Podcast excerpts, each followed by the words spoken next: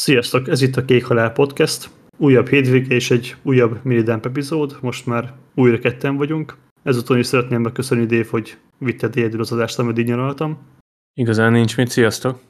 És akkor vágjunk bele a heti megjelenésbe, még pedig a Remnant 2-be. Megérkeztek a legelső pontszámok. Igazából az Open Critiken is olyan 8, 8,5-9 pont környéke az átlag, amiket kapott a játék, és ha jól tudom, akkor te elő is vásároltad ezt a címet most mindenféle spoiler nélkül ezeket a pontokat meg tud erősíteni? Lesz majd egy ajánlónk belőle, de hogy valid? Igen, előrendeltem a játékot pár nappal a Early Access előtt, tehát július 22-én tették elérhetővé azoknak, akik az Ultimate Edition-t vásárolták meg. Korábbi adásokban említettem azt, hogy újra elővettem az első részt, hogy egy kicsit felelevenítsem a játékot a retrospektív alkalmából, és így elkapott a hype, Szóval annak ellenére, hogy mindig mondogatjuk, hogy ne rendeljetek elő semmit, én most is utána jártam a játéknak, hogy mire is számíthatunk, és rengeteg content creator kapott már Early Access kulcsot, tehát ilyen review kopit, és azoknak a véleményére adtam, tehát néztem videókat, voltak ilyen preview cikkek, ilyesmi, és mindenki leírta, hogy nagyon jó a játék, és emiatt mertem belevágni, és ahogy a számok is mutatják, igen, ilyen 8 és 9 pont közöttieket kap, inkább 8. Viszont annyit előjáróban elmondanék annak, aki gondolkozik a játék megvételén, hogyha olvasgatja a kommenteket az ilyen-olyan fórumokon esetleg, vagy Steamen, akkor beleszaladhat olyan megjegyzésekbe, hogy sajnos nem fut jól annyira a PC-n, és ez sajnos igaz. Nekem is, hogyha nem használom az upscaling technológiákat, akkor volt többször, hogy ledroppolt ilyen 40, 39, 41 ilyesmikre, és nem látom azt, hogy miért, mármint hogy nem lett annyival szebb a játék, nem, nem indokolt az, hogy ennyire rosszul fusson, szóval remélhetőleg majd pár patch elteltével ez javulni fog. Egyelőre azt mondom, hogy konzolokon jól fut, és akármennyire is nehéz ezt kimondani, talán ott érdemes megvenni azoknak, akik itt a megjelenés környékén szeretnék megvenni a játékot, mert PC-n egyelőre egy újabb rosszul futó címmel gazdagodtunk ezzel a játékkal. Sajnálatos, de akkor ezt majd az ajánlóban kicsit bővebben kifejtheted, hogy mi is a probléma a játékkal, de hogyha már emlegetted a konzolokat, akkor az Xbox egyik vezetője, méghozzá Sarah Bond elég érdekes tweeteket tett a héten, mégpedig az Elden ring kapcsolatban, hogy valószínűleg a Game Pass-nak a részévé fog válni ideig, óráig, valameddig ez a játék is a közeljövőben. Hivatalos megerősítés egyelőre nincsen ezzel kapcsolatban, mégis szerintem egy tök jó dolog lenne, hogyha ugye a DLC előtt minél több ember ki tudná próbálni, minél többen befejeznék, és akkor gondolom ez így megbusztolná a DLC adási számokat is. Szerinted jó ötlet ez, vagy nem tudom, biztos, hogy vannak ilyen negatív visszhangok is ezzel kapcsolatban, hogy miért megy át egyik cím a másik oldalra, de hát szerintem ez nincsen probléma. Én őszintén nem tudok ehhez mit hozzászólni, szóval várjuk ki, hogy mi lesz ebből, egyelőre ez csak egy plegyka. Ami viszont nem plegyka az, hogy a Blizzardnak a játékai szépen elkezdenek csordogálni Steamre.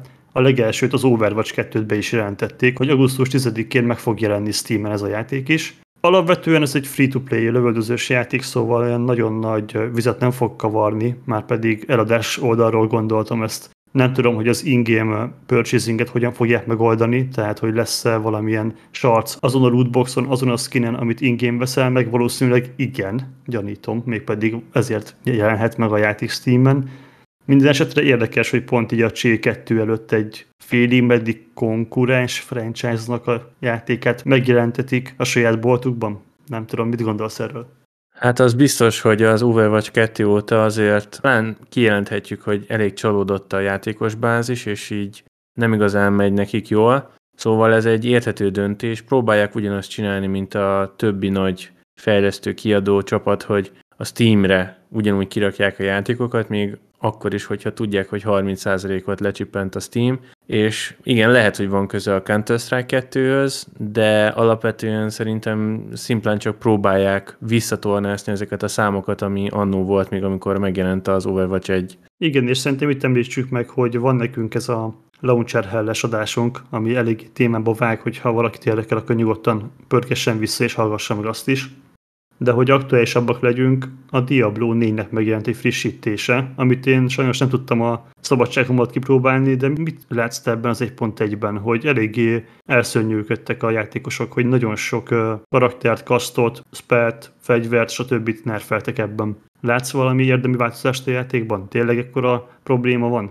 Hát maga a patch notes az elég hosszú lett, körülbelül 20 vagy 25 percig olvasgattam, mire a végére értem. Nagyon sok mindenhez hozzányúltak, és úgy gondolom, hogy most az egyszer talán igazat tudok adni ennek a community backlashnek, ami most ezt övezi, tehát a játékosok úgy gondolom, hogy joggal emelték fel a hangukat, mert annak ellenére, hogy az szerintem túlzás, hogy szétbaszták a játékot, de azt mondom, hogy nagyon rosszat tettek neki, és úgy gondolom, hogy ezt ők is belátták, mivel már pénteken összeültek egy újabb Campfire chatre, ahol azt hiszem több mint másfél óráig beszéltek erről az egészről, és most az egyszer kiálltak és mondták, hogy bocsi srácok, elbasztuk, jól van, fogunk segíteni ezen az egész jelenségen, fogjuk majd buffolni a barbárt meg a sorceret, mert most jelenleg az a kettő leggyengébb karakter, és úgy gondolom, hogy, hogy ez egy jó döntés volt a részükről, kiálltak és beismerték, hogy nem ezt szerették volna,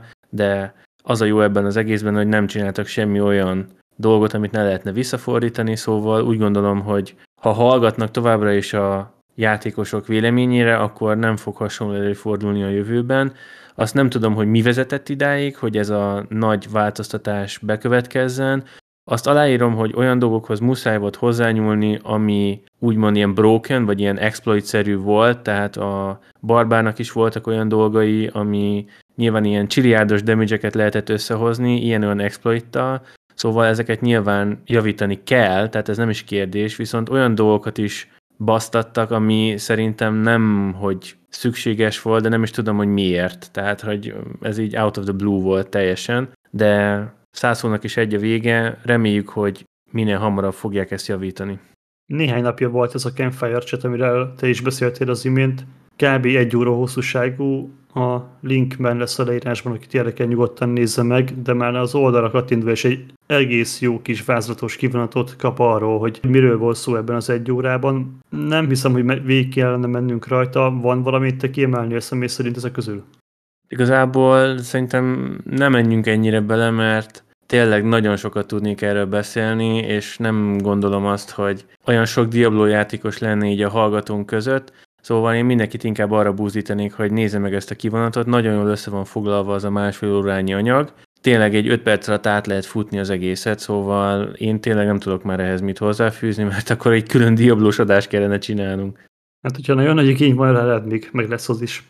Akkor evezünk át az Epic Games-nek a házatájékára, mégpedig két hírünk is van ezzel kapcsolatban. Egyrészt elindult a Summer Sale náluk, illetve a heti ingyenes játékok, az a Murder by Numbers című kis vizuál novella, illetve ami nagyobbat szólt, az pedig az Elder Scrolls Online. Nyilván most a legújabb Necrom DLC az, ami kicsit így meghozza a kedvet az embernek a játékhoz, és egy tök jó dolog, hogy most már Epiken is ingyen osztogatják, tehát akinek nincsen még meg az alapjáték, vagy nincsenek meg a korábbi DLC-k, annak szerintem tökre érdemes most belekattintani, és ezzel is több száz órát el lehet tölteni. Úgy is, hogy nem fizettek hozzá semmit. Nyilván erről is beszéltünk már egy MMO-s adásban korábban, hogy mennyi rekfenie van ennek a játéknak, és hogy hol van az a P-vol meghúzva, de hogyha nem akartak fizetni, de érdekel a sztori, érdekel a játék, akkor ennél jobb alkalmat szerintem keresve sem tudtok találni. Igen, ebben teljesen egyetértek. Az Elder Scrolls Online szerintem egy egész jó MMO, én is belepakoltam több mint száz órát, és úgy gondolom, hogy akinek elege van a WoW-ból, vagy nem annyira szereti az ázsiai MMO-kat, akkor annak egy nagyon jó opció lehet ez. Szóval, ha már ingyenes, akkor megér egy próbát mindenkinek. Na de, hogyha már itt az Epicnél tartunk, akkor azt is szeretném megemlíteni, hogy most indult el nem régen az Epicen a Summer Sale, szóval beteszük majd a leírásba a linket. Nézzetek szét, hát találtak ti is valami jó akciót. Én ezzel a Dead Island 2 szemezek, de még hála a jó írnak, hogy nem adtak most ilyen kupont, tudom, mi szokott lenni, mert akkor lehet, hogy nem bírnám ki. Igen, igen, azt viszont tényleg azt nem kaptunk, az elég szomorú. Na, és akkor szerintem záratjuk az adást egy kicsit off-topic hírrel talán, vagy ezt én, én szerettem volna mindenképpen, hogy beszéljünk róla egy kicsit.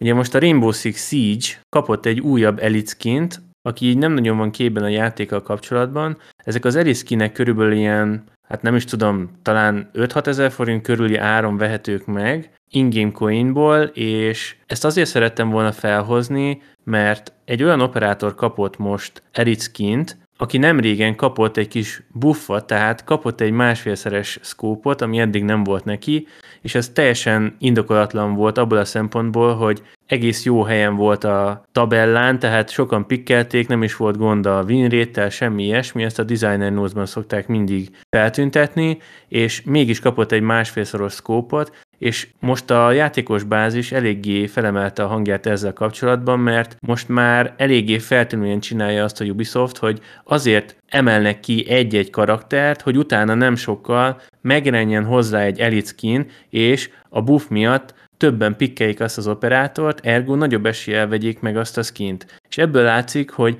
a játék tényleges problémái háttérbe szorulnak, és inkább az érdekli őket, hogy minél több pénzt szedjenek be ilyen olcsó húzásokkal. Ezt csak így szerettem volna megemlíteni, hogy itt tartunk most Ubisoft terén. Nem tudom, Sipi, neked erről mi a véleményed? Azt feltételezem, hogy most már tényleg nincsenek meg azok a számok a játékos bázisnál, mint ami az elmúlt egy-két évben megvolt, és próbálják az utolsó centet kisajtolni ebből a játékból. Valószínűleg most már itt van a környéken vagy a kanyarban az X-Defiant című játék, ami ennek eléggé versenytársa lesz így házon belül is. Nem tudjuk, hogy mennyire lesz zsákutca, még simán lehet az, hogy a Hyperscape-nek a példájára ezt is majd el fogják kaszálni, vagy le fogják lőni egy-két éven belül, hogyha az emberek nem kapnak rá, de hogyha bejön, akkor viszont el fogja kanibalizálni szerintem a siege a játékosokat, ami nem tudom, hogy mennyire tervezett, vagy mennyire nem, ezért most már leszarják szerintem a siege hogy milyen redoméje van, vagy mennyire koherens így önmagához képest, hanem tényleg amíg lehet, ütik a vasat, fizessed ki az utolsó pénzt is, amit ki tudsz fizetni. Nekem ez a véleményem. Viszont szerintem akkor ez lett volna a heti Midamp epizódunk. Jövő héten elég sok minden lesz. Egyelőre nem akarok lelőni semmit. Az említett Remnant 2 ajánló az valószínűleg el fog készülni és tartsatok velünk akkor is. Köszönjük, hogyha meghallgattátok. Sziasztok! Sziasztok!